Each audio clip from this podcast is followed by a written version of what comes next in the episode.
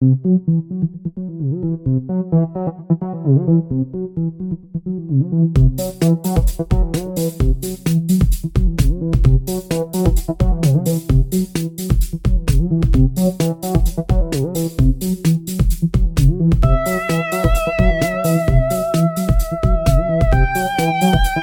welcome, ladies and gentlemen, boys and girls, folks of all ages, to Desperately Seeking Entertainment. Oh my God, craziness.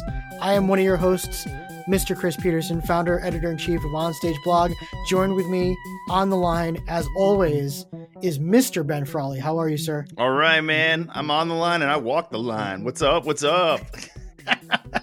I love it. I love it. Dude, how was your 4th of July? How have the past couple weeks been? Like, what's going on? Dude, 4th of July was great. I hung out with a ton of people, did a ton of things, but more importantly, I watched a ton of content. I, it was just streaming and watching and movie madness. I have so much. It's coming out of my ears my pores. Chris, you know, I was so scared when Game of Thrones went off the air. You know, was there going to be enough to watch? You know, I mean, this summer of disappointment, of blockbuster disappointment, but there is still content out there, and I was so happy.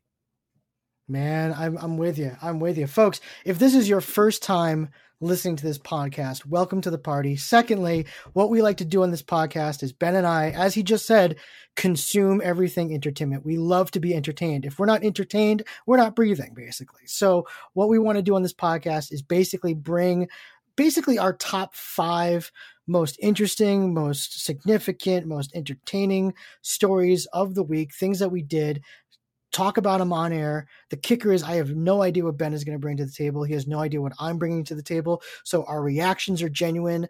Uh, nothing is pre-planned. It's all on the fly, so to speak. And at the end, we go YouTube and folks. Mhm, That's what we do. Yeah. Uh, we go we we visit that wonderful site with wormholes galore. We talk about some of the videos that we've seen this week uh, that really caught our attention that are worth mentioning and worth sharing on this glorious podcast. So why not wait? Ben you're you're rip born ready to go. Lead us off man. What do you got for All right, one of the big uh, one of the big movie events that I went to this weekend was uh, Spider Man uh, Far From Home. Mm. Went to go see the end of Phase Three of the MCU, and uh, now we have to wait, I believe, another nine months till the next movie. it was definitely Yeah. bittersweet. Um, I thought the movie was great. Let me just go right off the bat. It was great, and like like on every movie here, I won't spoil a lot. Um, everyone should enjoy this movie. Um, if you're a giant uh, comic book nerd, there's some characters you'll be familiar with. You'll kind of know what's going on, but if you're not, you'll be pleasantly surprised. Um, the one thing that I thought that was running through Chris, did you see the movie? i did i did Okay. yes Uh, the one thing that was running through my mind, Chris, and I don't know about you, was you know you had such a major event in the Avengers Endgame and um, Infinity Gauntlet that um, or Infinity War that it, it's it's got to be hard to land the ship. You know, here we are just watching this go on, and it's kind of like a teen romp. You know, just like the first Spider Man. You know, it feels good, and you know it's a feel good kind of movie, but at the same time, it was kind of tough to land after such an epic event. I thought they did a great job with this, but it was kind of running through my head. Chris, did you have any thoughts about that while you were watching this thing? You know, I did. I eh, it was. I mean, Endgame. It's like I almost need like nine months to recover from that thing. Right. And you know, we're given what six, seven weeks, and it's like, all right, now we're now we're back in the we're back in the game. And I understand how they were kind of using this movie to end Phase Three, but part of me is like, let's let's go. Like it kind of felt like the beginning of Phase Four in a way. And um, you know, I don't know. It it it, was a it was weird being in a Marvel film that I wasn't looking for clues towards what we're building towards, if that makes sense, you know? Yeah, right. Yeah, totally. I mean, I get what they did. I, it was kind of ingenious what they did. It did work. It was tough for me. You know, maybe a year from now when I'm kind of settled down from Endgame, like seriously, I'll be able to watch this with better eyes and think a little more clearly. Um, but you know, this to me was kind of the um the denouement or the resolution after the climax. If you think of the giant Marvel cinematic universe with 23 movies or whatever it is, um, this was kind of landing the rocket ship, you know, almost poking fun at, you know, they had some great bits in the movie about how the uh the one Asian kid is older than everyone else and he's like 21 but he's still in like fifth like he's freaking sophomore or something like that and all the girls want him and stuff. They had some great bits about it because you know it, it is kind of confusing like what do you do after this? Do yeah, do the kids stay in school that aged out or so, I don't know. It was really cool and they just I don't know, they had fun with it. I thought that was great. Yeah, and I do like I do like how they kind of that that opening like school newscast that they did was hilarious. I was actually cry- like the thing that got me was like when the band disappears in the gym and then they just reappear at the snap. So you actually see because Yeah. I mean if you if you think about it in in Endgame we don't see people we don't see how they came back. Right. they just come through a portal. You know what I mean? Doctor Strange sends them through, you know, from Right. Wakanda or something like that. Right. So to hear them to see them just like instantaneously return literally in the same action that they were doing when they faded out was like oh I get like for them it was like nothing. Um and I just I just thought that was hilarious. Yeah, that was And- hilarious. I mean, but it kind of makes you think like if they built a building where you disappeared, would you like return like in the Philadelphia experiment, like half inside a Navy ship or something like that? Ooh, yeah, I don't Yeah, know. it's kind of, uh, they probably won't address that. That's kind of creepy.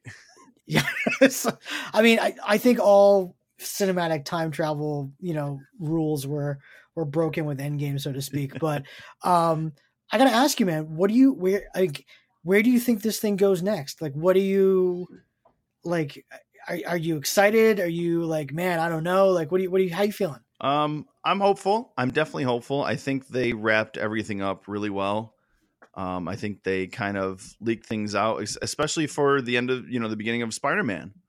Um, if you know anything about the comic books, there's the new Avengers coming out um, inside the Marvel Cinematic Universe, and Spider-Man is kind of the head of that. Um, but the thing that is tough about the whole thing is there are X Men involved in the new uh, Avengers, so that's going to be you know Kitty Pryde and Wolverine, and there's a bunch of new Avengers out there that won't be present because of the, all the tie-ups. But who knows? I mean, Disney owns all that property now, so we'll see what happens. Um, but yeah, I'm I'm kind of uh, I am hopeful, and I thought they wrapped this up pretty well. They kept the humor about it, if you know what I mean. They kept um, instead of just uh, instead they could have gone really serious with it, and I thought that um, Mysterio was a great bad guy because it looked like we were going to you know the first half of the movie okay put up a spoiler i guess uh, the first half of the movie it looked like the same old same old and actually it was kind of ingenious how they had spidey fighting the same kind of villains like okay i'm gonna use my fists my web we're gonna beat this ice monster or this wind monster and this rock monster and and it kind of got old all of a sudden but when you know you kind of saw what mysterio's plan was and what type of villain he was and using kind of the events of endgame to instill fear in us and uh, they had some definitely some political um, connotations in there about fake news and media, and it, it, that's why that Oh, yeah. Mysterio character really worked. You know, I, I know Mysterio was built in like the '60s or '70s, but he is. It, it actually makes a lot more sense to have him present in movies today. So I thought that was such a cool little device they used. It was great. Yeah, definitely. I mean that that the second they started doing like fake news and how people will believe anything they told, I'm like, oh man, like here we go um, with the with the messaging, so to speak. But um, yeah, I I, I was kind of digging it.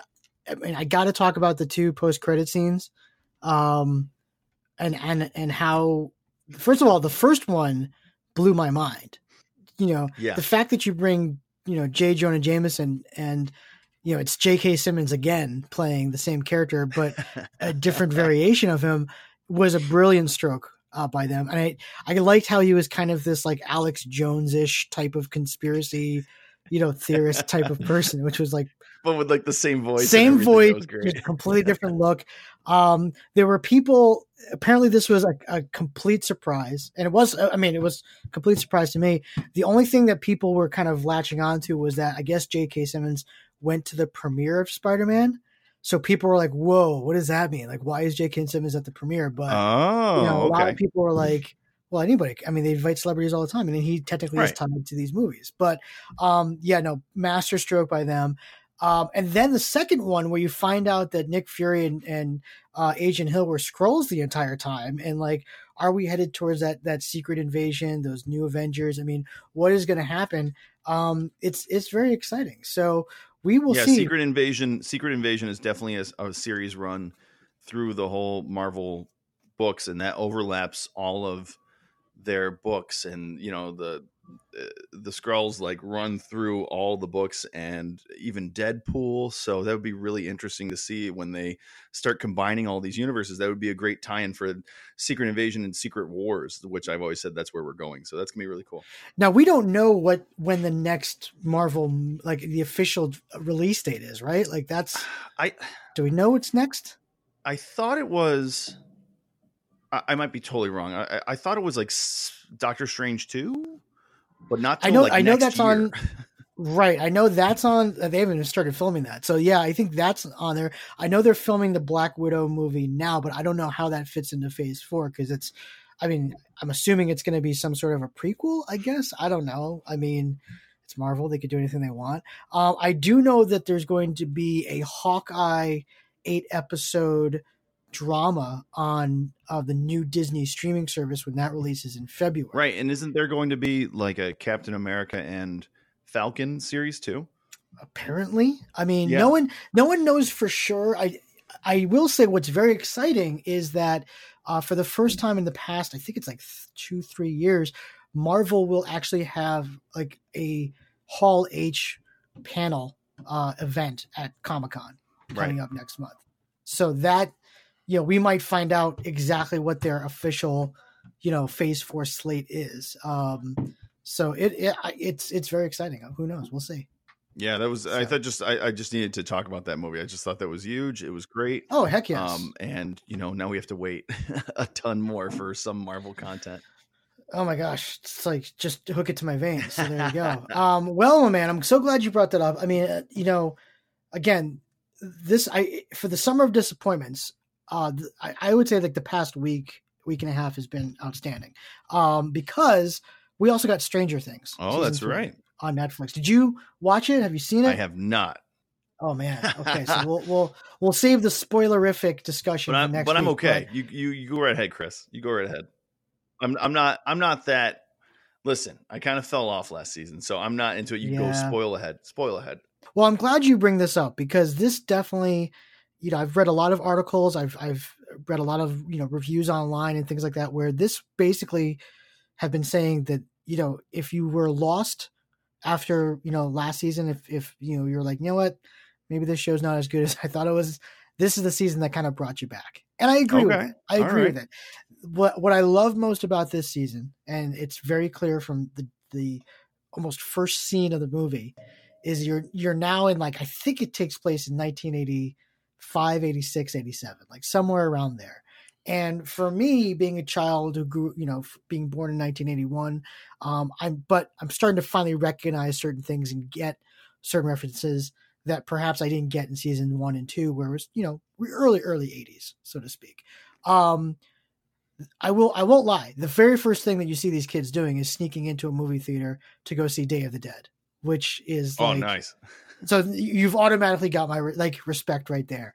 And it is pure like mid 80s um just it's a love letter to the to that era basically. Most of the most of the actual season takes place on a mall and it's like at its absolute peak heyday of like 1980s malls. So that brought back a lot like seeing a sam goody music store um in this in the series like that's like awesome Brought you back to uh, Wallingford, Connecticut. brought me back to Wallingford. Like, give me, give me strawberries and North oh, Haven. Oh, strawberries! that's what was there. That's right. co- coconuts and you know, like all that stuff. Like just seeing that, like all these stores in the 1980s, like old logo Burger Kings, and like you know, Coca Cola is doing a whole thing where they're actually releasing like vintage cans from 1985 uh, to plug in with with Stranger Things. So again, it's it's bringing all those nostalgia you know, member berry type of things are all coming back with this show. And the plot line, very 1980s. Uh, there's like Russians involved, like a Russian conspiracy. like it's that's cool. It's everything. It, there's like a Dolph Lundgren type of character in this thing. Like it's everything that you want it to be. The horror, uh, suspense level of the season, all time high. Humor, all time high. You get a little romance in here also like teen romance. I don't know what it is, but when it's done authentically, I love it. Um, and You get you get all of that in this season. So I will tell anybody out there who who you know says you know they lost me after season two, which I won't lie, I I've, I definitely was frustrated with it as well. Um, this season definitely you know wins you back. So all right, I'll check it out. All right, you got me convinced. I'll check it out. there, there you go, there you go. All right, man, what do you got for your number two? All right, number two. Uh, let's switch it up a little. I was like I said, Chris. I watched some movies this week, Nice. and uh, I watched. I went and saw Midsummer. Um, have you heard about that movie? I've seen it. Oh, you did, you did. mother effer! Oh my god! All right, so uh, for those of you out there, Ari Aster, Ari Aster is the name of the director. He did this crazy movie called Hereditary last year, and this is his follow up. Only two movies to this guy, and my god, I mean, if he comes out with a third one as quality as these, we're talking about top directors out of the gate, best films of all time. I mean, just the guy knows what he's doing and he creates talking about suspense he creates suspense suspense and tension and mystery and he just knows how to pull so many strings in your head that it is he is a master of tone and pitch and just he just keeps you at a level and doesn't let off the gas chris what were your thoughts on this movie we got to get into this movie let's let's just talk about this movie I here's this is this is the best thing about what I've read about this movie and what I felt about this movie. After, you know what I read afterwards. Apparently, this movie, this entire movie, is a litmus test for who you are as a human being. Basically, or a Rorschach, a Rorschach test, I should say. How you react to this movie says a lot about you. Apparently, I thought it was one of the funniest movies I've ever seen. me too. I was dying the whole time. Like there was certain parts that were so funny. And like bob you know i was sitting with bobby and amy and i'm like hanging out i'm laughing. And there's another dude in front of us laughing. And you're disturbed you're laughing you're all over the place in this movie. So what did wait so what does that say about my personality? I don't understand. Right. Like why am i la- like when when the old couple like you know oh. sacrifices themselves and the guy doesn't die. Like oh. And- there was a woman all right there was a woman when the guy doesn't die there was a woman behind me uh and she goes like this and i like i think i was like all right at that point i was like oh that's messed up. I didn't laugh at that part but the woman behind me there was like a girlfriend and boyfriend behind me the girl goes well he didn't land as well as the other one. He, he didn't stick the landing. He didn't stick the landing. I was like so and then i look behind us um here we are watching this weirdo bizarro indie low budget movie whatever we're watching and i look back and the theater is packed Mm, my theater was jam packed full of people. And I'm just thinking about like, I know I like some avant garde, weird David Lynch, you know, too old to die young kind of stuff. And I'm sitting here watching this. And I know I love this. I love the pacing, I love the style, I love everything. And I'm like, what are these people thinking behind me? and you know I, I i expected to be kind of disturbed and you know things like that but man like that movie it just it felt like it was going all over the place and yet i was into it um if if if you take that movie and make it into an eight episode netflix series i'm in like Yeah. give me all of that Great concept. Um, yeah. oh i mean when they start wailing like and trying to like ex- like share the pain or like Or whatever that was. that was the scene, Chris. By the I'm so glad you brought that scene up. That was the scene, right? I'm sitting there and I'm watching the screen and and I've I've listened to a podcast about it and I've listened to uh, the director and there is something so visceral uh, visceral about watching this movie in a dark theater with this bright movie there i mean this is one of the first movies i can recall where there's not a dark scene in it like the whole thing takes place during a bright daytime atmosphere yeah and you're you're it's almost like you're you're in sunstroke and when that scene hit and it just kept going and going i'm like you know what? I'm gonna go crazy now and there's nothing anyone can do about it. Like i'm gonna go literally insane in my chair and uh, that's what i thought in my head. I'm like if this if this doesn't let off in like 30 seconds i'm gonna go crazy. I'm gonna i don't know what i'm gonna do. I'm gonna run out of the theater and freak out. I don't know. It was so ask you crazy. So I don't know if you read this. There's an article about this movie where apparently they they showed it. I don't know if it was in France or or someplace, and there was a there was a panel like a Q and A panel with the cast members and director after the movie, and apparently the ending, the finale, Mhm. which is like Wicker Man on steroids in a way. Um, the audience started laughing. Like Wow. they, they thought it was hilarious. And apparently the, the guy who plays the boyfriend who, you know, Oh, the bear. I'll put spoilers, Right. the bear, um, found that really disturbing. And like that was the first thing he said, like, I can't believe you guys laughed at that. Like that's like that really messed him up in the head. Um, but yeah, I, I I feel like this is like some sort of Rorschach test of of audience, you know, taking in this you know this movie so to speak. But um, brilliant film, brilliant Just- brilliant film Oh. I, I mean it, it's it, it talks about you know like we've talked on this podcast about how you have this concept and the concept might be great but it's all about the follow through of the concept someone could have Mm. taken this concept and made just this b grade horror movie to be forgotten ever you know what i mean like Mhm. bunch of kids on a trip get slaughtered one by one, yada yada yada. Right? Seeing it, it's like every kind of horror movie. It's a slasher movie, blah blah blah. But the follow through, the tone of this thing, the pitch, the the pacing, everything was just. I don't know. It, you got a sense that this whole movie was intentional to have this crazy visceral reaction inside you at multiple levels. And when you get to the end of the movie, the, the best part of this movie is it wasn't at a certain point you start realizing, okay, it's this isn't like a mystery. We're not piecing together or puzzling together something and right. The main characters can go, Eureka, we solved it. Now let's solve the crime, Scooby Doo.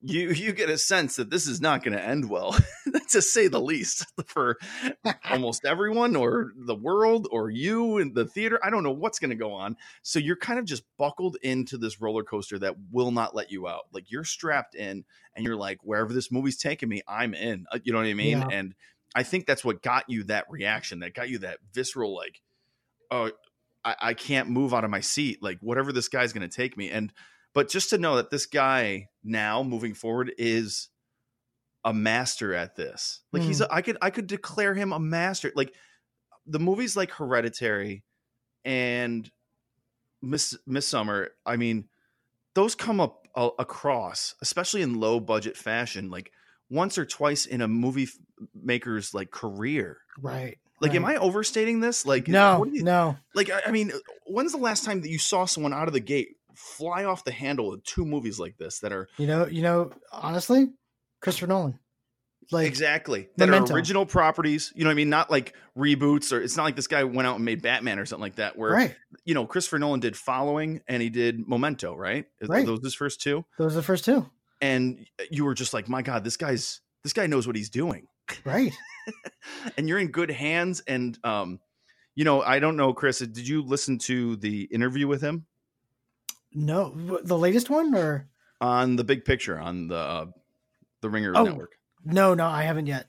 Really great, and you know, it sounds like he has a bunch more scripts written already, Mm. ready to rock. Stop so it. this guy's just been sitting there, and he sounds like a cinephile guy himself. Like he had he had movie recommendations for everyone. Like, oh yeah, uh, check this movie out, check this one out. Like, I mean, the guy's like a movie fan too. ridiculous.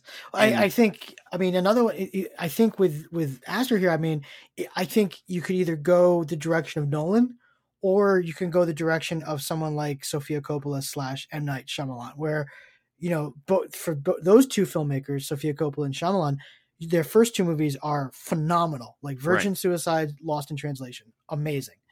Uh, Sixth Sense, Unbreakable, incredible, and then it just goes downhill. And um, you know, like you said, if this guy continues down this path, he's given us two grand slams, two he's he's pitched two no hitters in a row.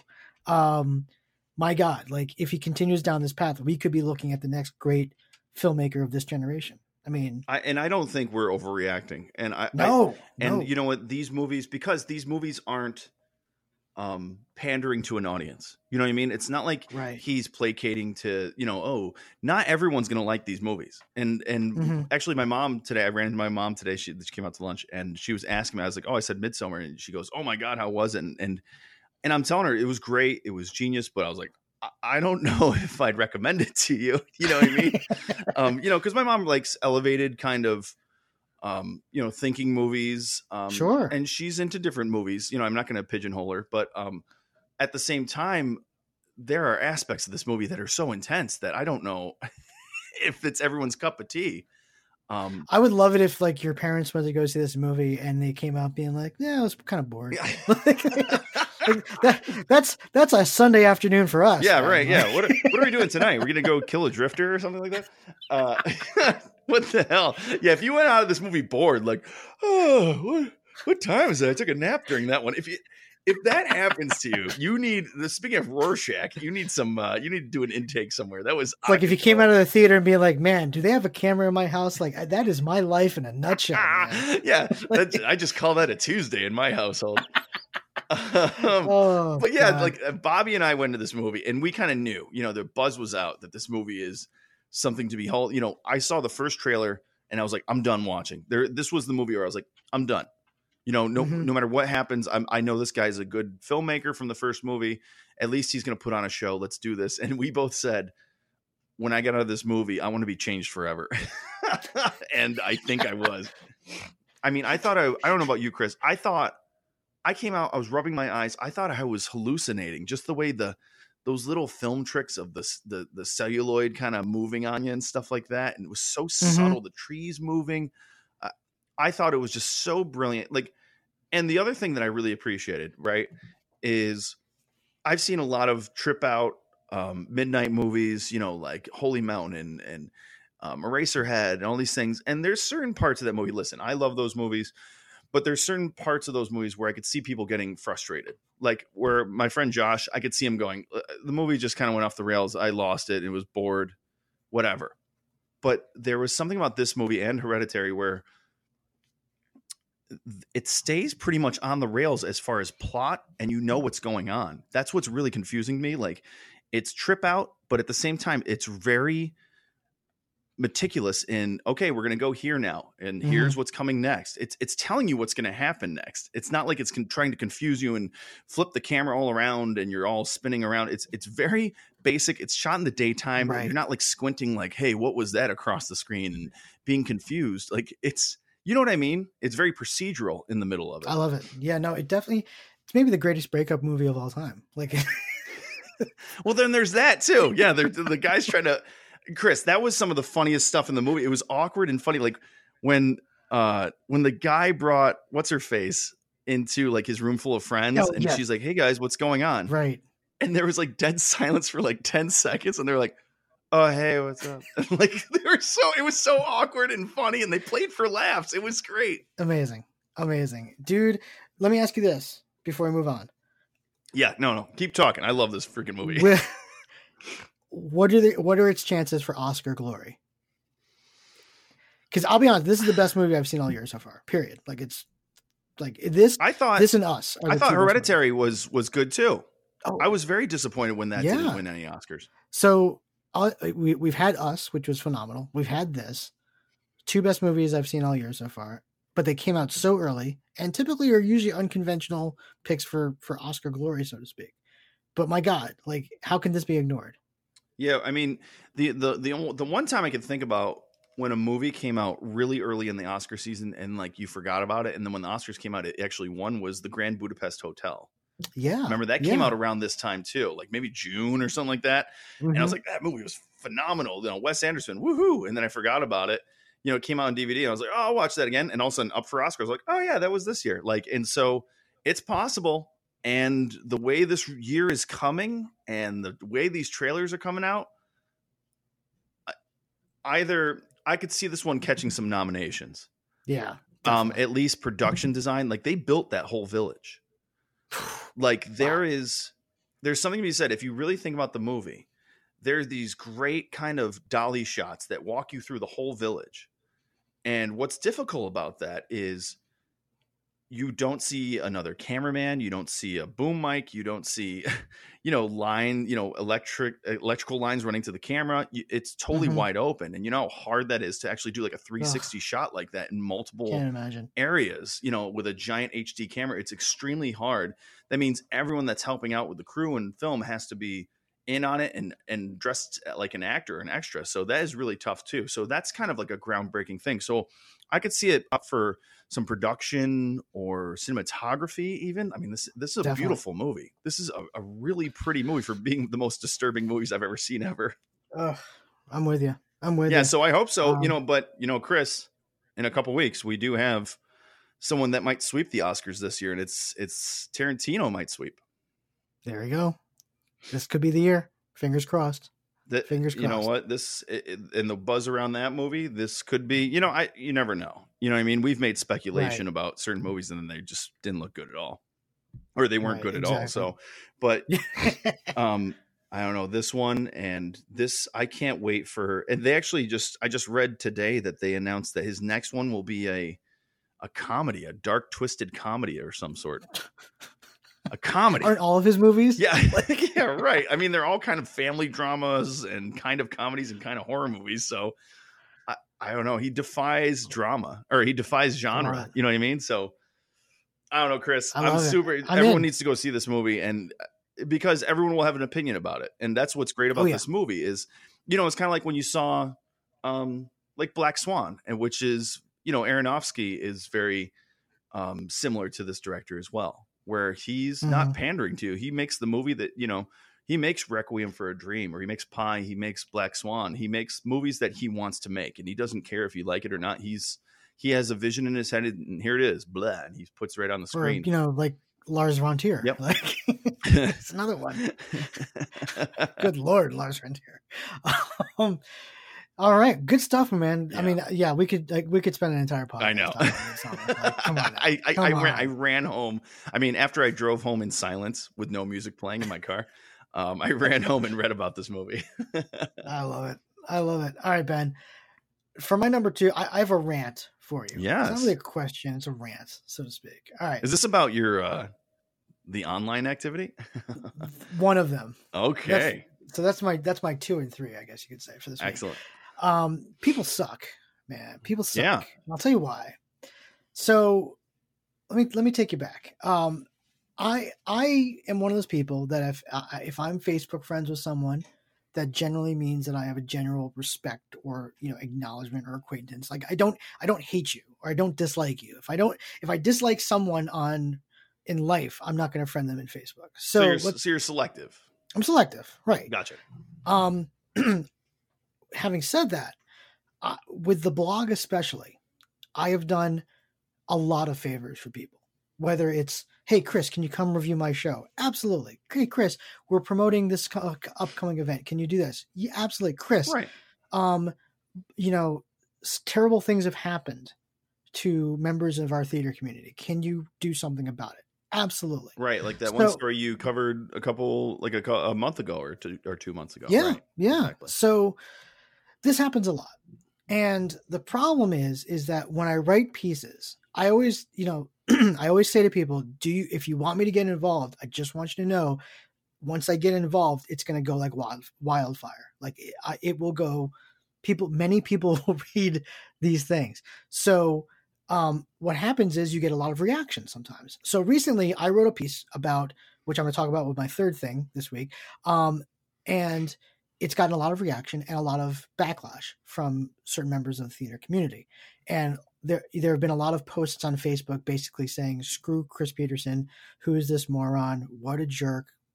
You know, far more explicit uh, posts and comments and things like that. Well, I I saw one because it just happened to pop up, and you know when I was doing you know a search to see how this piece was performing, and lo and behold, I see someone like two of the comments, like the status calling me an asshole, and then another one saying that you know he just does this for attention and blah blah blah. And then the you know so I I basically take a screenshot of that and I send it to the per I personally message the person on Facebook and say like um so what what's going on here? Are we friends? Like thought we were nice to each other. Right. And this person was like, "Oh my god, I'm so sorry. I misunderstood what they were saying. I thought that you know their comments uh, were directed, you know, like uh, towards the critic, and so I was agreeing with them, um, and things like that. So anyway, um, I was like, I, I just kind of laughed it off. I was like, oh, okay, don't even worry about it. You know, blah blah blah. Then the you know today, I see I scroll down on the same thing, and I see that this person has put a comment basically saying that like I do this just to get hits and attention and blah blah blah. And I'm like, okay. And then I saw I of that, sent it to the person, say, you know what, never mind, I'm done. Unfriended them, blah blah blah. So the thing that that really it didn't upset me, it didn't hurt me. it, it got me really annoyed and frustrated was this was a, someone who I have tried to help over the past year. Um, they had a situation come up that they came to me and said, I need your help because of who you are as a blogger and of the attention that you can put on this particular issue. I said, not a problem. I worked with this person for a long time on this. Um, and, and that was that. And to see this, to see them, you know, trash me on Facebook on someone else's post, I was like, what, what, what are you, what are you thinking? You know, like, and so I, I basically put a status out there saying like, look, my Facebook game is stronger than yours. I will see all of the things that out, out there about me. People, you know, I, this is gonna sound really douchey, and I apologize. I'm I'm I'm a pretty well known person now in the in the professional theater community. So when someone on another person's status says, you know, screw Chris Peterson, there are other people that are friends there that will snapshot that, screenshot that, and then send those those images to me. Uh, whether I want them or not. And I've told people many times, please stop sending those to me because I don't like to read those things. Right. Well, um, especially when you're in you know, you, I mean, you're in a couple fields, but when you're in the reporting field, which you are, you know, you're a reporter. Um, you know, it's yeah, it's it's a tough kind of call to actually read reviews and criticisms of your pieces too, because it might sway future pieces.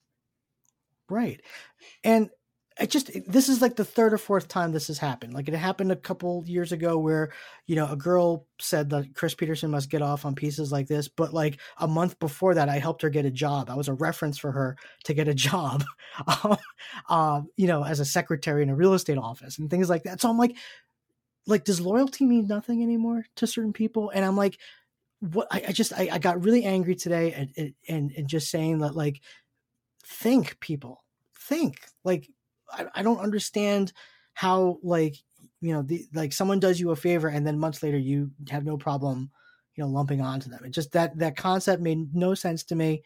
Um you know the person that that what happened today i mean they tried you know refriending me on facebook and then sending me a couple emails. I just delete them. I mean i have a really good i don't know what it is about me but i have a very good way to just disassociate with people and dismiss them from my my psyche, so yeah, to speak, very quickly. Right. Um, and I'm just like that person's done with you know. I don't want to say they're dead to me, but they're just like I'm not thinking. Well, you know what, so, Chris? I mean, you know, as as we're sitting here on this podcast, you and me have really talked about. You know, we've I try to be really thoughtful in what we talk about right on the air. You know what I mean? Because yeah. I have another career outside this. You do too. And so we don't want any of these words that we say held against me or, or you. You know what I mean? You don't want someone to mm-hmm. quote this or air quote it and then all of a sudden, boom, take it out of context. And then it's, you know, I don't care if someone misquotes me on like a, an opinion of a movie, but you and me have actually thought about when I have said a joke, was that appropriate? Should I have said that? You know what I mean? Could that be taken in the wrong way? And when people mm-hmm. don't think like that, I think people get into this Facebook and social media thing and then they don't think about their lives long term and how on social media that could really hurt someone's career or that can actually hurt them in real life. I think people kind of get confused now of social media and real life. And it's a real problem. Yeah. And so I think yeah. that's I think that's why you're able to kind of cut them off is because you and me and i've uh, you know you know like after we do the podcast i've messaged you like at three in the morning going hey maybe we should cut this joke out it might be insensitive and you're like nah don't think about it you know but it's because i really think right. about these things I, i'm like oh shit yeah. if someone listens to this five years ten years from now and says oh ben said some racist shit back in like 2019 you know things that are perceived racist now you know the same thing happened we see it happening all the time in these kind of social movements and social media mm-hmm. movements and so when people kind of lash out without warning and don't have it with like blatant disregard for their friends and what it will do to other people, I think that's why you're able to just say, no, you know, I'm done. Like, uh, no joke. Um, like when when someone like if I get into an argument with someone online, especially a Facebook friend or something like that, the worst thing you can hear from me is saying, "Okay, I'm done." Like that's that's me saying, "I'm done." Like we're we're done. Like I'm not talking to you anymore. Um, things like that. So like it just it boggles my mind. And I, you know, to anybody out there who's listening to this, um, like loyalty is important. Like I think or you know just having positive working relationships like if someone does something for you that should be held in value to then down the road if something happens like you're not gonna trash them and things like that like like there are a lot of people you know you being one of Yep. them ben Frawley, who have a lifetime pass with me Oh, you know like with anything, I could do anything. well that's oh gosh i probably should not have said that out loud but I was going to quote Clerks, but it'd be inappropriate. go. right now, but There's there's a line. I, I'm just going to send that to you in my mind. please thank you but there's yeah there's just there's people out there that like you know what you've got you've got a lifetime pass and i'm like if someone posts a status saying like you know screw screw ben Frawley, like i'm not gonna i'm not gonna like the status and say yeah screw that guy like that's just, Yeah, man. Yeah, that guy's a jerk. Right. No, I got what you're saying. Like to just like ah, so like a person that you've hung out with like your whole life just to say, "Oh yeah, screw it. Yeah, you're right." Like that's just don't get that's it. so tough, Chris. Yeah, I know what you mean and it, it you know what though, you ha- really have to think about your when you're faced with stuff like that and I've been faced with things like this in my personal life that I've had to distance myself professionally. You know what I Mhm. mean? There's certain things I can't flow with in my personal life because it might backlash in my professional career and then I'm out of a job. right And in Right. the past year, for instance, I've had to deal with multiple instances where I've had to tell people I can't hang out with you just because of what's going on. Hope you understand, nothing personal. Just can't do it because of my job. yeah Um, so that has come up, and you know what? And you sometimes have to put your head down and think of that. Well, how is this going to affect my job in the long term, which will infect affect my family and my kid and yada yada yada. And you really have to think like that because some people don't think like that. right They get right. lost in these phone things. You know what I mean? They Mhm. really do. These social media things, they just the lines get very blurry for people. And I, yeah I, I really point to social media. I mean, it's it's about loyalty. It's about you know knowing who your friends are and all that stuff too. But I really think that with this social media and with these phone things, I think lines got blurry and people weren't ready for it. I think people opened these phones and started texting crazy people and didn't think of the consequences of their real life or they started befriending people they shouldn't have and lost jobs and just in my career personally I, so i don't know if you know this chris um, i know you have some um, sort of uh, background in helping people and you know human services and stuff like that um, sure sure but as you know, like online, let's say I befriended someone that was, which people have done it. I, I would never do this, but befriended someone that was a client of mine on Facebook, and they wrote online something like they were going to harm themselves or others. So what what how that works is, I have to act like they're sitting in my office. I have to act accordingly, like they're sitting right in front of me, and I have to call nine one one or call an Mm. ambulance. hmm And uh, if I scroll past that and go, "What whatevs, um, I'm liable. So that's wow. why that this kind of boundary needs to be set very high when thinking about social media and all these things. And that's why we, when we do this podcast, Chris, we talk about like, how do we want ourselves represented? Should, what things can we say? What, what can't we say on air? And I think that's what, um, and you know, other podcasts that I listen to, they do the same thing too. I know they do oh yeah definitely you know, like especially you know the Ringer Network and you know mm-hmm. how did this get made and all those guys and and all those. Even though they're funny, you can tell that there's certain things that they uh, certain places they won't go, and it's because of reasons like this, like you're saying right now, Chris. definitely definitely ben do you mind if i also do my my number three because it ties into this and i, I don't want to Do it. Keep separate them keep too flowing. much all right Yeah. so for those of you who are wondering okay what could what is all of this having to do with like what what was the reason for all this okay so news broke earlier this week that um there was a an off broadway i think it was either off broadway or off off broadway however you want to judge that terminology musical called uh, camp morningwood which Right. was uh, a um, uh, musical that contains all full frontal male nudity because it takes place on a uh, nudist colony, so to speak. And uh, one of the critics who went to go see it, who works for a outlet called Broadway Radio, uh, named Peter Filichia, who is actually he's been a critic for you know 40 plus years now. He's worked for the Star Ledger, he's worked for a bunch of other places, but now he primarily does this in his I think his post retirement years for Broadway Radio. Anyway, um, on their weekly podcast called uh, This Week in Broadway, they asked him to review the production. And during his review, uh, Mr. Filichia decided to mock the genitalia of the performers, basically saying, and I quote, um, you would think that there would be a more concerted effort to have performers who are astonishingly endowed in this production. And he was attempting, he was trying to make a joke, um, but like he, he, he, I, I can't even, I can't even, I can't believe I'm saying this. He criticized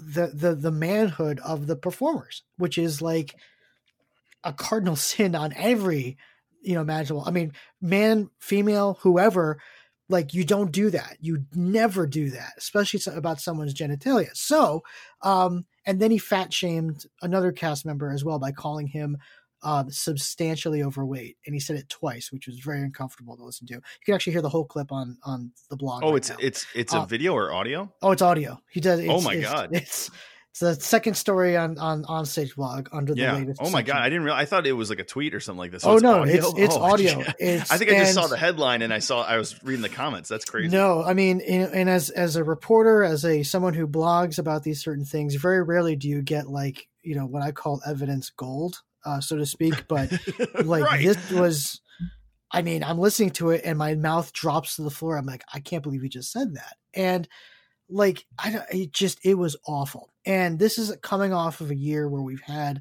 multiple critics from Hedy Weiss in, in Chicago to Ben Brantley here in New York who have um, fat shamed, body shamed, commented on things that outside the realm of what a critic should be commenting on, so to speak. But this was by far the most explicit, most ludicrous, most obscene way I've seen it done ever, basically. Um, and of, of course, you know, I hop on it right away. We write about it. It's now spreading wildfire. Um, the the aftermath, you've got people saying, "Well, this doesn't define or is this is not indicative him of his entire career of his writing." However, course, you know that's only going to trigger me to then go ahead and do some digging. And sure enough, we find that he's he, this is what he does. Like this is a this is a common practice for him. Uh, we found reviews from five, six, two years ago where he does the same thing. So this is not a first time occurrence for this guy. And either he's a dick or he just doesn't know better. But either answer is problematic for the fact that he's reviewing productions. On a separate issue, the the the hilarity of the situation is that now Broadway Radio and Peter Filichia have tried to apologize for what happened. Um, first of all, uh, their their apologies have been awful, like tone deaf, not truly understanding the, the severity of what they did. I'm going to do an impression for you, Ben. Here you go. Right. This is their apology. Okay. Let's say let's say I'm Peter. I'm the guy that screwed up, and you're just like the co-host of this podcast Yeah, yeah. man, I'm really sorry about that. I felt awful. It's been chewing me up all day. Um, I just want to apologize to the whole cast and, and and I promise never to do it again. All right, well, let's move on and talk about My Fair Lady. Uh, I mean, that is literally like their their on air apology sounded just like that. On a 13 minute show, they spend a minute and a half apologizing, and the rest talking about like national tours and casting and things like that. If you've got a 13 minute show and this thing just erupted, spend the entire show talking about this, um, and treat it with with the dignity and respect that that it deserves, because you owe that to the people that you fat shamed and body shamed um, to the masses, so, to speak. Well, and, Um, and and- Chris, you know what? Just just to stop you right there. I mean, inside of acting and performing, this is something that comes up all the time with actors versus actors. You know what I mean? Competing Mhm. at a high level. You know, knowing that if their bodies aren't a thousand percent right, they won't get a, a part. And so this is something that's in the back of their minds all the time. I mean, just being near a touring company and all those things, those guys work out like tons just because they know they can get cut in seconds. And then to have another level of someone shaming you. I mean, didn't you just talk about uh maybe two three weeks ago about that um woman who was the adult actress who killed herself Yeah, who August you know Ames. yeah because uh you know of, of internet bullying really you know people Yeah. just making fun of her and stuff and just you know someone went on the online and just said well why don't you just kill yourself and she actually did um she completed suicide and so these this is a real concern and this is a real concern in our society never mind you know reviewers of theater and you know if you, to make fun of actors for body issues is the most ridiculous thing. Like we're we're we're literally talking about the beautiful people, people that work out Right. constantly, and so at a at a crazy level, you know what I mean? It's just like when teenagers look at supermodels in magazines, you know what I mean, and say I'm not good enough because I don't look like X Y Z, you know, this person. I mean, to reinforce it to another level is just ridiculous. Yeah, I just I it, it this whole thing is a lesson in how to obviously critique shows, what is not acceptable, and um and also it's a lesson in how to apologize properly. You know, it's like you know, I shouldn't I, I as a 38-year-old man should not be lecturing a man who is definitely probably in his, his early to mid 60s on how to craft an apology. And yet I I'm feeling the need to and saying like you, you just need to apologize and not explain or try to justify why you did it. We don't need an explanation. Just say you're sorry. You screwed up. You're sorry, and that's it. Um, and yet that is some that is a bridge too far for Peter Filichia, uh, apparently. And so it is. It's awful. We are seeing this more and more, and I I I have a key keen reason why that might be a keen observation. Yeah. and that's because theater criticism as an industry in this country is dying. It's dying. People, I mean, you're seeing you're seeing outlets shut down. You're seeing traditional news um, out papers and things like that that usually employ these people shutting down. Even weekly um, publications and things like that are shutting down. So the jobs are becoming less and less and less. So, in order to get clicks, to get attention, to get um, for for reviews to go viral in some way, a lot of these critics are trying to become more provocative with their reviews. Whether it's all of a sudden becoming nastier, all of a sudden it's or becoming um, you know more over the top with their things and like uh, praise and things like that. We're starting to see this more and more because their jobs are on the line and they're trying to do this to protect their jobs. It's a sad way of doing it, and there's I think there's a right way to go about that and a wrong way. Peter Filichia has chosen the wrong way to do that. Um, on a side note, um, shame on Broadway Radio for a couple reasons. One, obviously, for making the comments. And by the way, the host who, the guy who hosts the podcast with Peter Filichia is the founder and owner. His name's James Marino. And he was laughing and actually joined in on the shaming by saying at one point when when Peter Filichia was saying that these actors apparently were not well endowed enough for the show, Marino says, "Well, c- should we say they were just miscast in their roles?" like that that's bad. Like and he has not taken any accountability for that either. But um you know, It's just a waste. Of, It's just a waste of time. it really I mean, is. And my my thing is It really is. I was And about to say one more thing. Yeah, God. But like the the thing that, that makes me laugh and will make you laugh is that that podcast was pre-recorded just like you and i are doing right now. And you mentioned this earlier where we think about what we're talking about. And you know after we've done recording we Right. kind of go over it and say man maybe i should not have said that. Um broadway radio does not think about that at all and they just put the podcast up and now they're they're catching all this shit so shame on them first of all for not even protecting their own by editing this thing out of the entire podcast and we never even know about it so dumb all you know. I, I'm not going to say that I prepare a ton for this podcast or thinking about movies and shows, but I before I go on air with you, I, I like to think of my take on the movie, whether if it's something basic like it's good or bad. But usually, I have an opinion about a couple things, and that's how people. I mean, at least for me, like you know, when I read movie reviews or theater reviews or book reviews, anything, when they're going through the plot, I kind of skip past it because I want to hear their take. I want to hear what they thought. And to go to the, such a base level, like, you know, uh, making fun of someone's genitalia, like they couldn't think of another thing to say about this show at all. That, that to me is just so Right. ridiculous and a waste of time. And I don't know, maybe they should look for uh, other careers. You know what the most the, the funniest part about this whole thing What? is he he was trying to present this like negative review of the show, and it later came out that he left during intermission. So even he didn't even see the rest of the show, and he somehow seems that he is justified in forming an opinion about it. So Whatever. Whatever. What a waste of time. Um, you know, I'm giving them too much time. I apologize. I apologize. no, but I think Um, it should be, you know, I I think it's important to talk about that, you know, not only just because of that dude, but just because of you know what makes a good critic, what makes a good reviewer. To me, it's when mm-hmm. they have an interesting discussion. You know what I mean? That's why we love, you know, the guys at the Ringer or the guys, you know Paul Scheer and all those guys because they have real true opinions and you get a sense that they know what they're talking about. They're they're movie nerds Right. like us. You know what I mean? Like Mhm. I could smell a non-movie nerd a mile away. You know what I mean? And making fun of someone's penis size is, you know, instant tell. So far from it. Far from it. Unbelievable. All right, sir. I so I apologize for ranting. All right. well, you know what? let's What else let's- you got? Let's switch it up because my my two coming up, we're gonna we're gonna switch up the take. Let's let's take a little breath. Whew. Okay. Enough of that. Enough of those d bags. All right, here we go. Let's talk about something fun. What's, were you ready to go fun, Chris? Let's do it. Let's do it. I'm I'm psyched. John Turturro's Big Lebowski spinoff gets a new title and a 2020 release. Whoa. Okay. I have not heard this news. Okay, so John Turturro um, had some news that he is going to have the Jesus spinoff. Have you heard that far?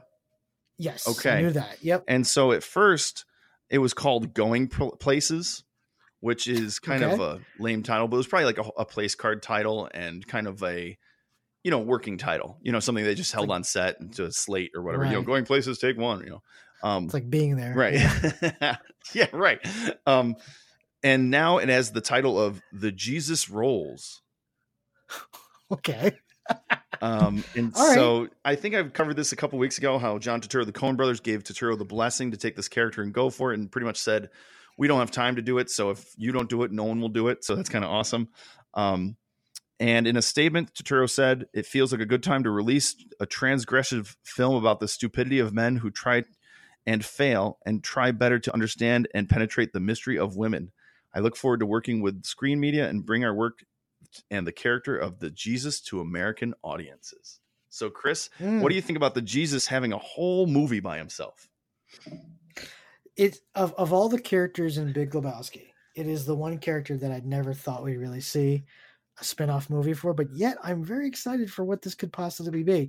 Now, I am I'm interested to see what kind of take Turturro goes with, you know, understanding the mysteries of women, so to speak. I mean, there's a lot of different there's the you know, very, you know, positive 2019 version of that and there's also the flip side. Um I I'm I it's a wild card for me. I, it's a wild card.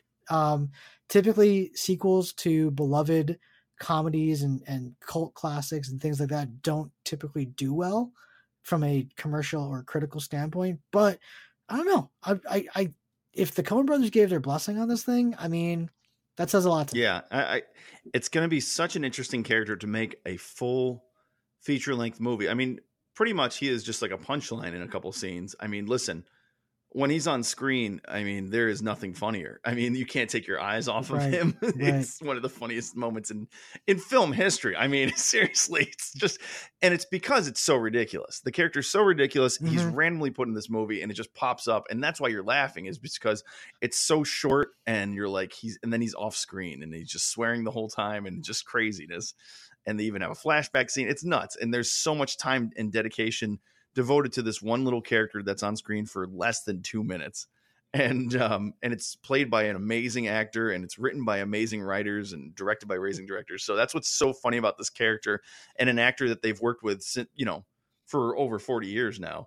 Um so that's what makes that character funny but i don't know. We'll we'll see. We'll see. I'm, yeah i can't wait to see that trailer. So um but speaking of trailers let's go to my uh number four right here.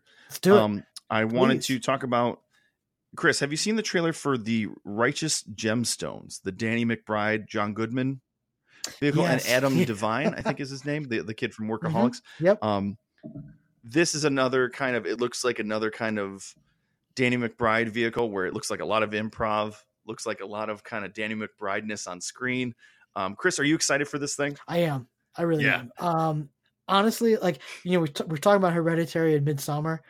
Eastbound and Down and Vice Principals back to back is a phenomenal watch. Like both those shows are incredible. yeah The fact that you have the jody same- jody hill right jody hill did everything with danny mcbride Yes. i think yeah And the fact that you've got Jody Hill and Danny McBride doing a third show for HBO, I'm that's heaven for me. Literally because of what the subject matter is um, of this third thing. nice um like I- just I I love love love these two guys together. The way that they they they they mix in the reality with outrageousness. Um, like Vice Principals is a great example. Like the the end, like the f- last couple episodes go so far off the rails, and yet it's, it's brilliant. So, um, like I'm I'm so excited, and the fact that you got John Goodman in this, um, Adam Devine, who is incredibly underrated actor in my opinion, especially com- comedy wise. I don't think he gets nearly the credit that he does. right. Um, I'm on board, man. Like, let's. When is it premiered? Do you know? Um, really soon. I think a month away or something like that. Oh, so I cannot oh. wait. And Chris, yeah, I Can't can't be more excited. And there is someone. There's someone. You know, speaking of um being um inappropriate but funny. I don't know how Danny McBride gets away with playing these characters, but you get a sense it's because it's in a character.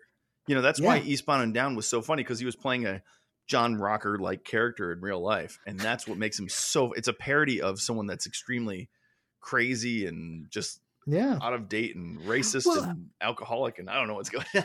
And I think you bring up a good point is that you know when I think I think it, what gets lost especially in 2019 is that people somehow have a problem with bad guys doing bad things in movies like you're supposed to be the villain you're supposed to be the anti-hero you're supposed to be a guy that is supposed to hit rock bottom because of his actions.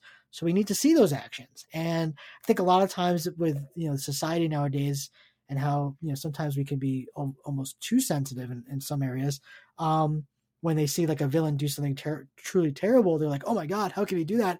Well he's the villain. Like that's you're supposed to do that. So um i i like i think what the, the appeal with mcbride and how he gets away with it is that you know he, the characters that he's playing you know they they there are consequences for their actions like his actions like you know he and Eastbound and Down he is where he is because of his actions and vice principals like every bad thing that happens to that character is because of his own you know actions Where Walton, and so where Walton Goggins is just character is just so oh great. oh my god I love Walton uh, Goggins. both so of them much. first of all how did how did he not get an emmy nod for that role but i, mean, I love his. on I love. Didn't he have the Japanese wife and the mother that he was living? like anytime they're on screen, I'm just laughing so hard. The mom. Oh my god. oh that's it's incredible so yeah i'm man i'm i'm with you i love it i mean let's go Yeah, and I'm- just I'm and you know, I, I listened to an interview with Danny McBride, and he talked about how I think he's from Arkansas. Mhm. I think so. And he talked about he went out to to Hollywood for a couple years, one or two years, got a couple parts, nothing really came out, and then he moved back to Arkansas. He's living, in, er, working in a shitty strip mall again, living at his parents' house, and then he started writing The Foot Fist Way. Um, which is a great flick too. Um, Great great, flick. indie flick, and you just you can see the genius. You could just see him and Jody Hill made that as well. And Jody Hill's actually in that movie. He plays the the the remember he plays the long haired blonde uh judo master Oh, that comes right. in. yes like only five people on this earth have achieved black belt status. Um, so he's Don the Dragon Wilson. No, um, so he so he's funny too. I don't know why he's not in more of the shows, but uh, he's busy directing them. But just to think of those guys could be just no ones. They could just be working at a gas station somewhere and then not be just the head of all comedy. I think, you know, when we talk about comedy and how it doesn't get its due and how it doesn't get the award recognition, I mean, there's there's someone working in Hollywood that probably will never win an Oscar ever. Danny McBride, probably one of the funniest people still around that just continues to bring the funny in everything he does. And we'll Mhm. never get that recognition. Maybe a, a lifetime achievement achievement award, but n- probably not. You know what I mean? Like if right Martin doesn't have one, then Danny McBride's not going to get one. no actually i got a, i got an interesting story Yeah. for you about this. So um, i can't i can't say what what the audition was for but uh, back in january uh, i was holding auditions and uh, in comes this this young woman and i'm looking i look at her sideways. I'm like wait a second. I know this person. Where do i know her from? I'm looking at her resume. Turn it over. Sure enough it's the girl the redheaded daughter from vice principals. No way. And let's just say I, can't, I really can't say what the auditions are for but let's just say it's not your typical audition you know in terms of like for for you know professional theater or Gotcha. professional film work um and i couldn't believe i was there and it, it i it took everything in my essence of a human being not to first of all fan out like crazy and be like, "Holy crap, loved you in Vice Principals," um, and I just I just had to play it straight. But um, of course, she came in and like just rocked the audition. But um, it was just very cool. And I, after she left, I'm like, I turned to my person the turn to the person who's behind the table with me and be like, "Did you know who that was?" They had no, they had Yeah. no idea. They had never seen. Sometimes So, it pains to be um, a nerd and know everything. really, really made me upset. But um, it was very cool to kind of see her up front, and um, uh, I just, I just wish I had had the chance to talk to her about vice principals. But yeah, there you go. That's great. Good Yeah, stuff, dude. man. I can't bring wait. out some levity right in there. Uh, well, I hate to bring it down again. Oh Um, no! Well, I'm going to bring us down on my fifth one too. Don't oh, worry. Jesus, this is I'm bringing us down. This is like the basement episode. um okay. I want your take on this. Um, All right. uh, okay, this is this is pretty sad. So, in I think it's England or Ireland, one of the two countries, um, a a young uh, four year old boy uh, passed away sadly to I think he he had cancer. So very sad. Um, he was throughout his four years on this planet, he was a huge Spider Man fan, like over the moon, like Spider Man fan, and it was his his last wish and his parents' wish to have a Spider-Man uh, image uh, on his headstone, which I think is you know, beautiful. You know, why not? Yeah. It's his hero. Um, they, uh, the the makers of the headstone, uh, then had to ask Disney for permission to put that on the gravestone, and Disney has said no. Uh, they have rejected the offer and I was like, really? And it's a headstone in Ireland? Like, really? Um, and it's for a four year old kid? Like, really? And Disney, they they cited a policy which was written back, I think, in 1959, 1960, where Walt Disney basically said he didn't want his characters used for sad things. I mean, that is basically what the clause. I've actually heard that before. Yeah, I've heard that policy Yeah. before. Yeah.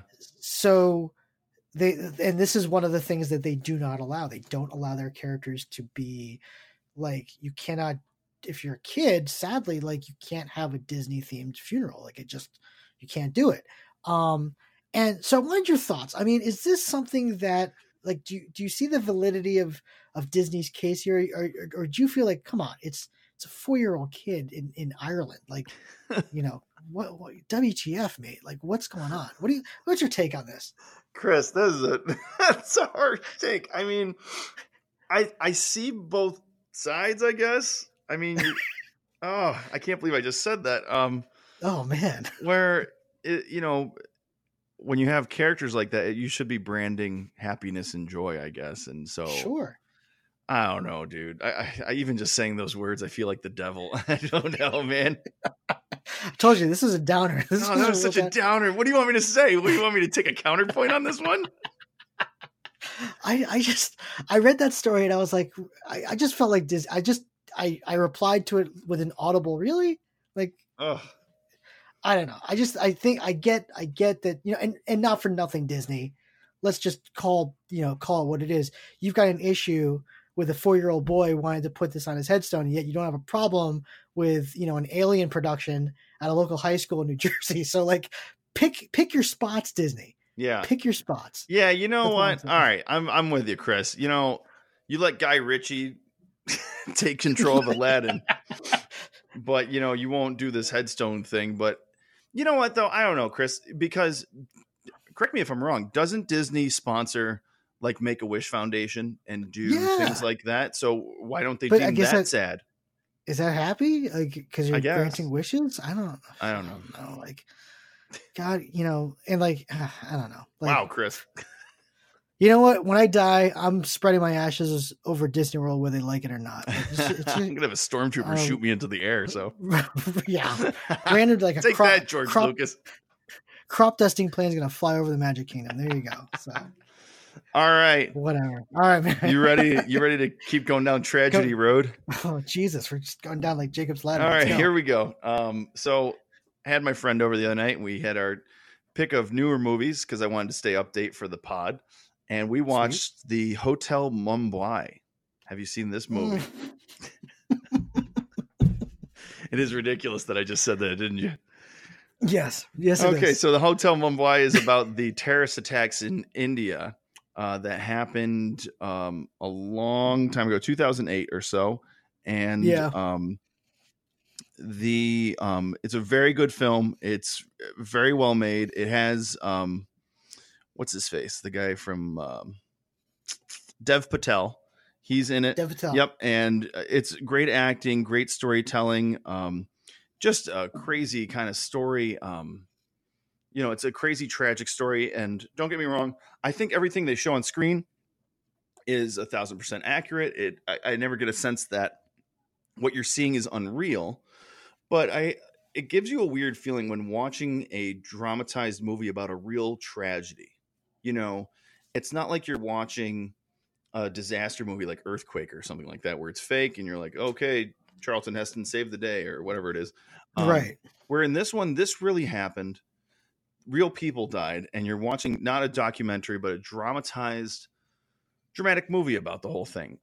And i mean i was on the edge of my seat. I was holding my breath the whole time if anyone would make it out of this thing because it was so far away. I i, I didn't remember what really happened you know if Sure, if anything sure. um i mean you just get that awful sense and i think you know these were terrorists that were killing indiscriminately it's, it's just an awful event chris what do you think about movies that take real tragic events and then dramatize them what do you think about that Uh, I think it, it's all about what story are you telling and has enough time passed from the event itself.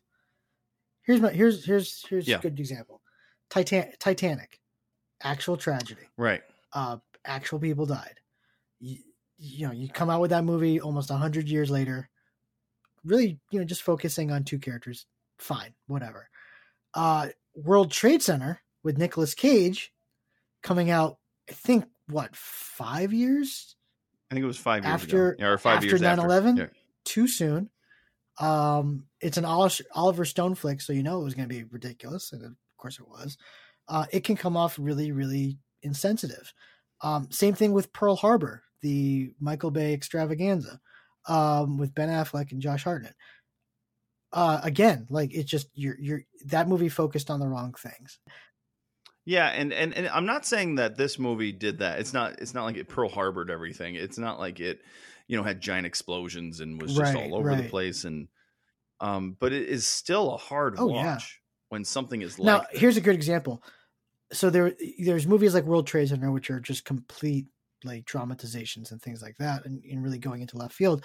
And then there's movies like United '93, which is kind of like Hotel Mumbai, where it's almost a very kind of almost accurate um retelling. I would I would equate this Yeah. movie to that United. And, yeah, I and would. Yeah, just like you, when you're watching United '93, which again is a phenomenal movie, by the way, in in you've got this pit in your stomach, like you know you know the end result, and yet you're you you watch it anyway. Um, that movie kept everything, I think, in focus the right way, just like Hotel Mumbai did. Um, yeah, I, I just think it's about how what story are you telling? Are you concentrating on two lost lovers in the middle of this tragedy, or are you focused on the tragedy itself and things like that? I think that's that's what you got to do. Black Hawk Down, that's another one. You know, yeah, and yeah, and they they did. I mean, it was a good movie, um, but a hard watch still, very hard watch to get through. Um, but you know, Chris, at the end they they tried to put a positive spin on everything, on you know the survivors and and showed real footage of you know um, the after effects in a positive light and the Yeah. you know the country coming together and blah blah blah. blah. I mean, so they did their best to take this tragic event and put it on film and try to treat it appropriately, but still a very hard watch. I I, I recommend it, but just like you know my some of my recommendations over the past couple weeks, not for everyone. If you have any kind of trauma background or PTSD, my Yeah, God, I was traumatized after it too. Just steer clear. steer clear, steer clear. Um, however, on a Yes. happier note, Happy. anybody who's scared of fly- happy, anybody who's scared of flying, I would Yes. actually recommend the, the the movie Sully. Um, Ooh, that yes. that Tom Hanks movie because and, and this is what happens in this movie um when that when the birds strike the plane what they actually do very accurately is they show like the 27 steps that pilots go through before they announce to the cabin that there's a problem so if you are in the air and you start to feel turbulence and you start to get a little nervous of like oh man is something wrong just know until you hear the captain say something across the speaker like we have a problem they are okay. Like they are checking everything. Okay, it is actually one of the most relieving experiences uh, I've had watching a movie. It changed my way of flying. So there you go. But so There you go. there you go. On the flip side, there you go. If you if you have a fear of flying, watch Sully. Not the movie that you think that you would you should watch, but you you definitely should. So good stuff, man. Good stuff. Um, Excellent. oh man, this is this is kind of a downer too. Number five.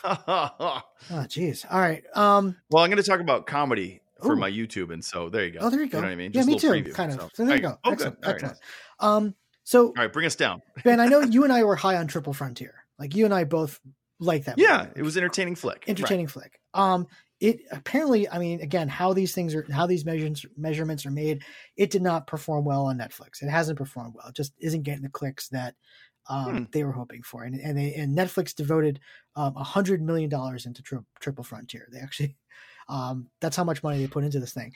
Um, and because of that, um, and a couple other things, Netflix has basically announced to their shareholders that they are now going to uh, be more conservative with how they spend their money on original content and things like that. So um, I don't know how many more Triple Frontier type, you know, uh, action films we're going to get, type of thing. Uh, and and the things that we're getting, I think, might be more, you know, TV series based, um, Oscar contenders, you know, big, you know, uh, potential blockbusters with, you know, like the Martin Scorsese's of the world.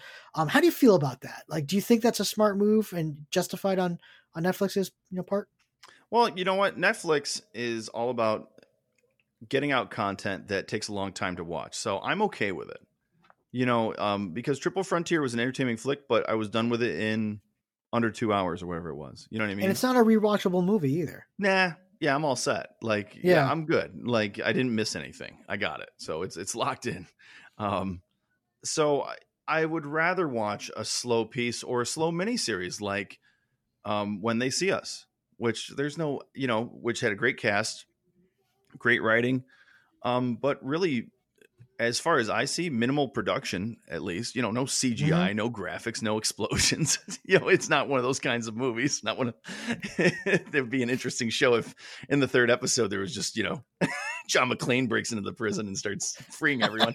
um, so you know, but there's there's nothing like that. So I think Netflix is built for more dramatic, slow paced, long form shows, and I I don't think that's a problem. I think that's where No. their focus should be. It should be for things like, you know, even a thing like Stranger Things, where or a show like Stranger Things, where you have um lots of talking lots of set pieces lots of moving around but you know there's some cgi but it takes a whole series to get th- to the point you know you might have a Mhm. couple episodes where you know the production goes up but you know not really you know there's a lot of talking in stranger things Right.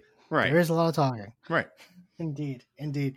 Good stuff, man. Good Yeah, dude. stuff. Well, let's let's go YouTube, my friend. Whoosh, let's go down the let's river do it.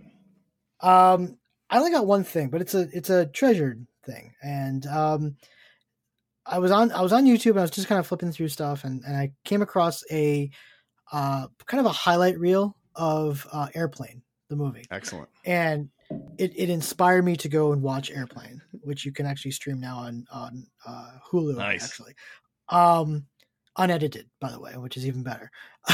um, first of all, watching that movie, it it's an excellent, excellent movie, and I I don't even know what kind of subgenre we call those movies. Whether it's like, is it like spoof comedy? I I don't know what it is, um, but it is it is the gold standard. I think of those types of films, like the David. I think the guy who directed is David Zucker. yeah zucker abrahams zucker movies- right yeah Exactly. Uh, gold standard. It is hilarious. It is so non-appropriate in eh, you know like I just like looking at it through a 2019 lens is is amazing to watch because it's like it's just not it, it's the whole movie is just wrong in general but that's what makes it great um and um and I realized how much we miss Leslie Nielsen as an actor oh yeah um, and I, it also made me think how we really haven't had a good spoof comedy in a while. I think the last one that really truly made me laugh out loud was like Scary Movie three, and that's going way that's back. going like at, at least Um, more than 10 years right Yeah, like Ben, I mean, what was your like? How did you feel about movies like that, Naked Gun, like all those like parody spoof type of comedies? I am high on spoof comedies. I am I'm really high on Nice. it. Um, and you know, I think you're right. I think Airplane is kind of one of the first and one of the standards still in how they do it. You know what I mean? Um, and then Mhm. I've watched YouTube videos and you can look them up on and you know the side by side comparisons of Airplane and the movie that it's based on. I think I might have talked about it here on the pod. Um, but I am a giant um, you know, I don't know if you've ever seen the Kentucky Fried Movie, Chris. Um, Oh, yeah, yeah. and that's John Mhm. Landis with Zucker, Abrahams Zucker. And I love the movie Top Secret and The Naked Guns. And even when you go down the rabbit hole, um, talking about Leslie Nielsen, you know, Naked Gun 33 and a third. Uh, I definitely saw that in the theater, maybe twice. um, and, you know, even like when you go down the rabbit hole of like Spy Hard, there are some extremely Oh, funny parts in that movie. Hot, Hot Shots. Shots Part another one. Two is just phenomenal when he's Ugh. dunking his hands in the Skittles before the the, the blood sport fight. It's just so great.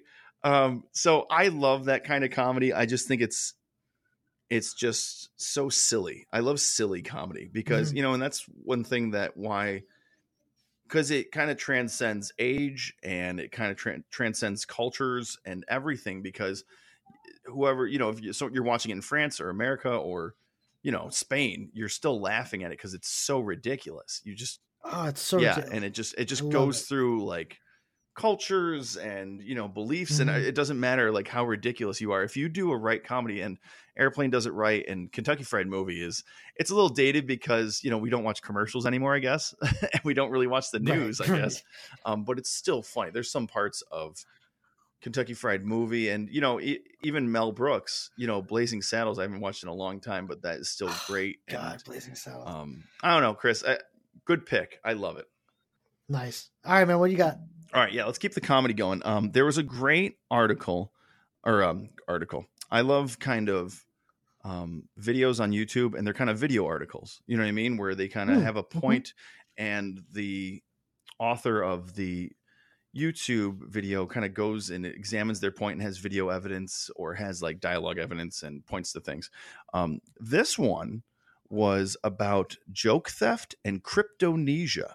Crypt Mm. crypto amnesia i think that's how you say it. cryptomnesia i think um, and it goes through how this is by Will Schoder it's 15 minutes 32 seconds and it goes through how um, some people steal a joke they steal they steal the bit the setup and the premise you know the actual essence of the joke but then Mhm. sometimes and this is actual like a psychological um term you can have crypto amnesia where you think of something and you think that it's an original thought but really you're stealing someone's thought Hmm. and it's just been so long since you saw it that you think it's an original thought and you go up and stand up. And they actually talk about um, a couple times where this has happened. And the guy gives great examples of which one is a joke thievery. You know what i mean? It's almost like word for word.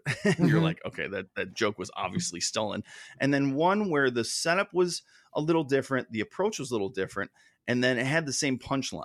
Hmm. like they were making fun of um, two two um, two comedians, and I think it's Louis C. Kelly, Louis C. K. and Dane Cook actually, um, and they have kind of the same setup. Like, isn't it funny how when you're an adult, when you're a parent, you can name kids anything you want, and they kind of take the same premise and run with it. And the guy was like, did they steal it, or did he just kind of hear part of the joke, or just kind of take his own spin on it? and then they take a Carlos Mencia joke and a Bill Cosby joke, and they he points to how that is a joke Mm. theft, and it's really interesting. And actually, Joe Rogan on his podcast, speaking of Carlos Mencia, because he actually went off on Carlos Mencia about you know Yeah. joke thievery and other things. Um, it's a really interesting thing that happens in the comedy world because there is no um, copyright Mhm. on jokes like there is on songs. Like I can't go out and sing "Love Me Do" by the Beatles. Right. I'll get sued. You know, even just saying those words on the air right now, we might get sued at any second. Um, but with jokes, there is there is none of that. It's it's kind of like the way that creative process copyright works. That it's just kind of in the ether. I could tell a knock knock joke that someone told or uh, uh, Eddie Murphy joke that from 1981, and I could just say, yeah, I just made that up, and then just go out and and do that, and it would be very hard for him to wow. So there's a really interesting video, really interesting. So I, I highly recommend that one. Um, what do you think about that, Chris? What do you think about joke thievery? Have you ever seen that? I have. Um, yeah. Amy Schumer has been accused of that a couple times, and yeah, have you seen uh, videos of that? It's yeah, pretty blatant. Yeah, it, it, it, definitely is pretty blatant. Um, but I, I can I can definitely see the point of of you know what what that person was saying in the article about like thinking that you have an original thought. Um, I, I I don't know. I feel like if this is your craft, if this is what you're trying to be, you know, be an artist of, you should have enough talent that, you know, um, not to steal jokes. And you know, if you you know, keep in mind, I mean, a lot of these jokes that are stolen are are discoverable. Like we can find them. So like, you know, when it comes to like Louis C.K., Dane Cook, Amy Schumer, all these comedians that have been accused of stealing comedy, we can pull up a video clip or an audio clip of the other person doing the joke. So, which which always leads me to believe that because you know because a lot of these you know comedy takes place in downstairs clubs, not everybody's going to be recording stuff, you know stuff like that. Right. But because we can find these things, that always that always makes me leads me to believe that that person did steal a variation or you know of the joke so to speak so i don't know i think if this is your craft you should have enough talent to be original and unique and if you can't then it's not the it's not the business for them yeah i yeah it's really tough because there's certain people that are funny out there and you know he makes a point in this video in the next video i talk about like how certain people think they are funny and mm-hmm. only a few humans are truly funny on this earth. like everyone thinks that they're just the funniest person in the world. Like ha ha ha. Like even, you know, even, you know, Chris, like me who like I I I'm pretty good at public speaking. I've been on a stage, mm-hmm. blah blah blah blah. But I am scared to death of doing any kind of stand up comedy because I don't I don't think I could do it. It's on my bucket list, but I don't know how to approach it. I don't know what I would talk about. Like even that, and me yeah. and my friend Dan always talk about that. What's our approach and stuff. So, um, really interesting video. And then just to follow that up, I think I've I've talked about his videos before. It's Nerd Writer One. That's his channel. And it's nice. about the video is about Norm Macdonald is a comic genius. That's the title of it. It's eight minutes and 22 seconds. And he talks about how Norm subverts your expectations of a joke. And that's what makes him so funny. That's what makes him a comics comic, for example, that Ooh. you've heard that term where like other comics love Norm because yeah. he takes jokes in a direction you don't think they're going at all. And um, he talks about how other comedians are more might be more famous and might go down in history as the best of all time, but it's really because they might have other things like movies and shows and other exploits that we think about, you know, like Seinfeld, Rodney Dangerfield, all these things, Eddie Murphy. But yep, where Norm, yep. he loves being a stand-up comic. he loves it. Like his pinnacle is being on the road and doing shows. So it's a really interesting v- video. Check those both out. They're just great. Yeah, just to piggyback off that. I mean, that's yeah. why I love um, the show on Netflix, Comedians in Cars Getting Coffee, which is hosted by Jerry Seinfeld, because right. it's just two comedians typically talking about their craft, talking about how they craft jokes, talking about life on the road, and you can hear, you know, just the the artistry behind being a stand-up comedian. And I, I tell people all this, you know, all the time, you know, if if they think that they can do, if they think they can be a stand-up comedian, go ahead and just write five minutes of jokes. Like write write a solid five.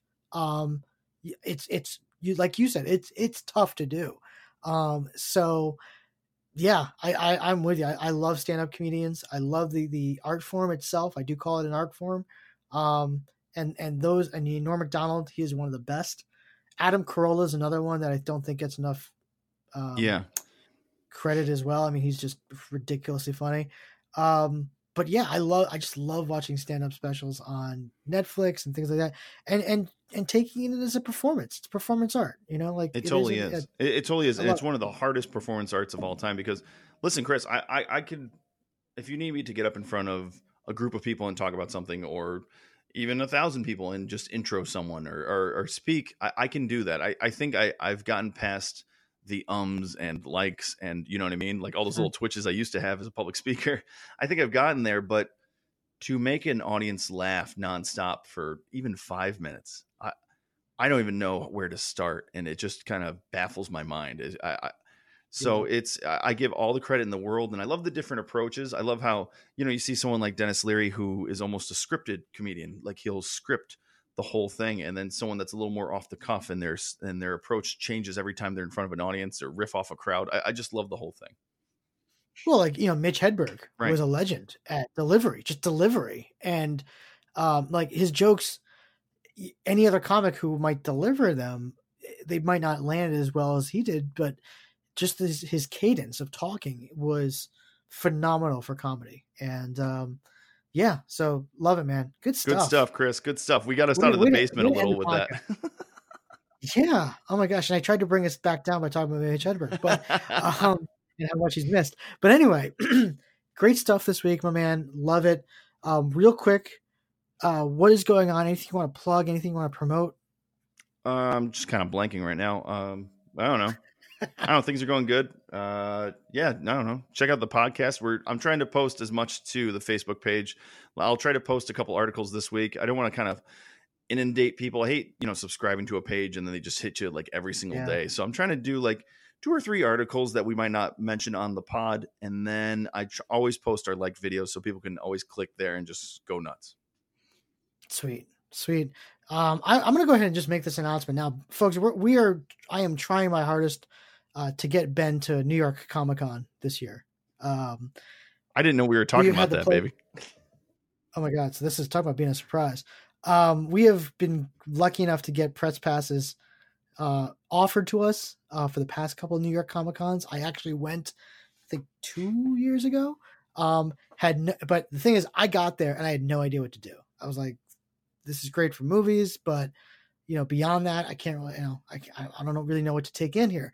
Um, someone like Ben though would take a weekend at Comic Con and just go freaking nuts. So, folks, I I will promise you that if we get press passes granted to us again, uh, we will do something at Comic Con this year. I can't. Excellent. Wait. I want everyone out there to, if this thing becomes a reality, I want everyone out there to email me your questions or people that you want me to interview. I will go find them out. I have a mini recorder. I got. I, I'll rock and roll all day. I love it, and that's exactly why. So there you go. Um, folks, you can listen to this podcast and all of our podcasts on the Onstage Blog Network at onstageblog.com. We are f- officially off of Podbean. So if anybody used to listen to this on Podbean, we're no longer using that. Uh, but we are now on Apple Podcasts, podcasts, Spotify, and TuneIn. So please use us and listen to us uh, at all of those different um, social media channels, and and and be on the lookout for plenty of more podcasts that are coming out soon. Um, as well, but Ben, man, this is a pleasure. Yes, sir. Yes, yes, it was good stuff. I love talking about theater stuff and all those other stupid bloggers out there. you know what? Can we have a podcast it. fight with someone? What would that look like? Like, can we? Can we, I have a Warriors vest upstairs in my closet? Can we be the Warriors? oh my god, it would be the Turnbull ACs. I gotta shave my head, bro. I think we're the Turnbull. Right. I think we're the Turnbull ACs in this, in this conflict. But um, yeah, no, I mean Broadway radio do better. Like other podcasts do better. Uh, That's right. Yeah. So we got the Van yeah. Cortlandt Rangers right next to the Moonrunners. Nobody's wasting nobody. Nobody. Oh my. Oh, I mean, should. How has that not been on the rewatchables yet? By the way, how have they? Not, it did. It was. Wait, they did the Warriors already? Yeah, you missed out, bro. I, I definitely listened to that while walking. Oh, all right. I gotta get on that one. Yeah, all right. you did. Yeah. Love ah, it. you messed up, bro. bro. Love it. All right, folks. We'll see you next week.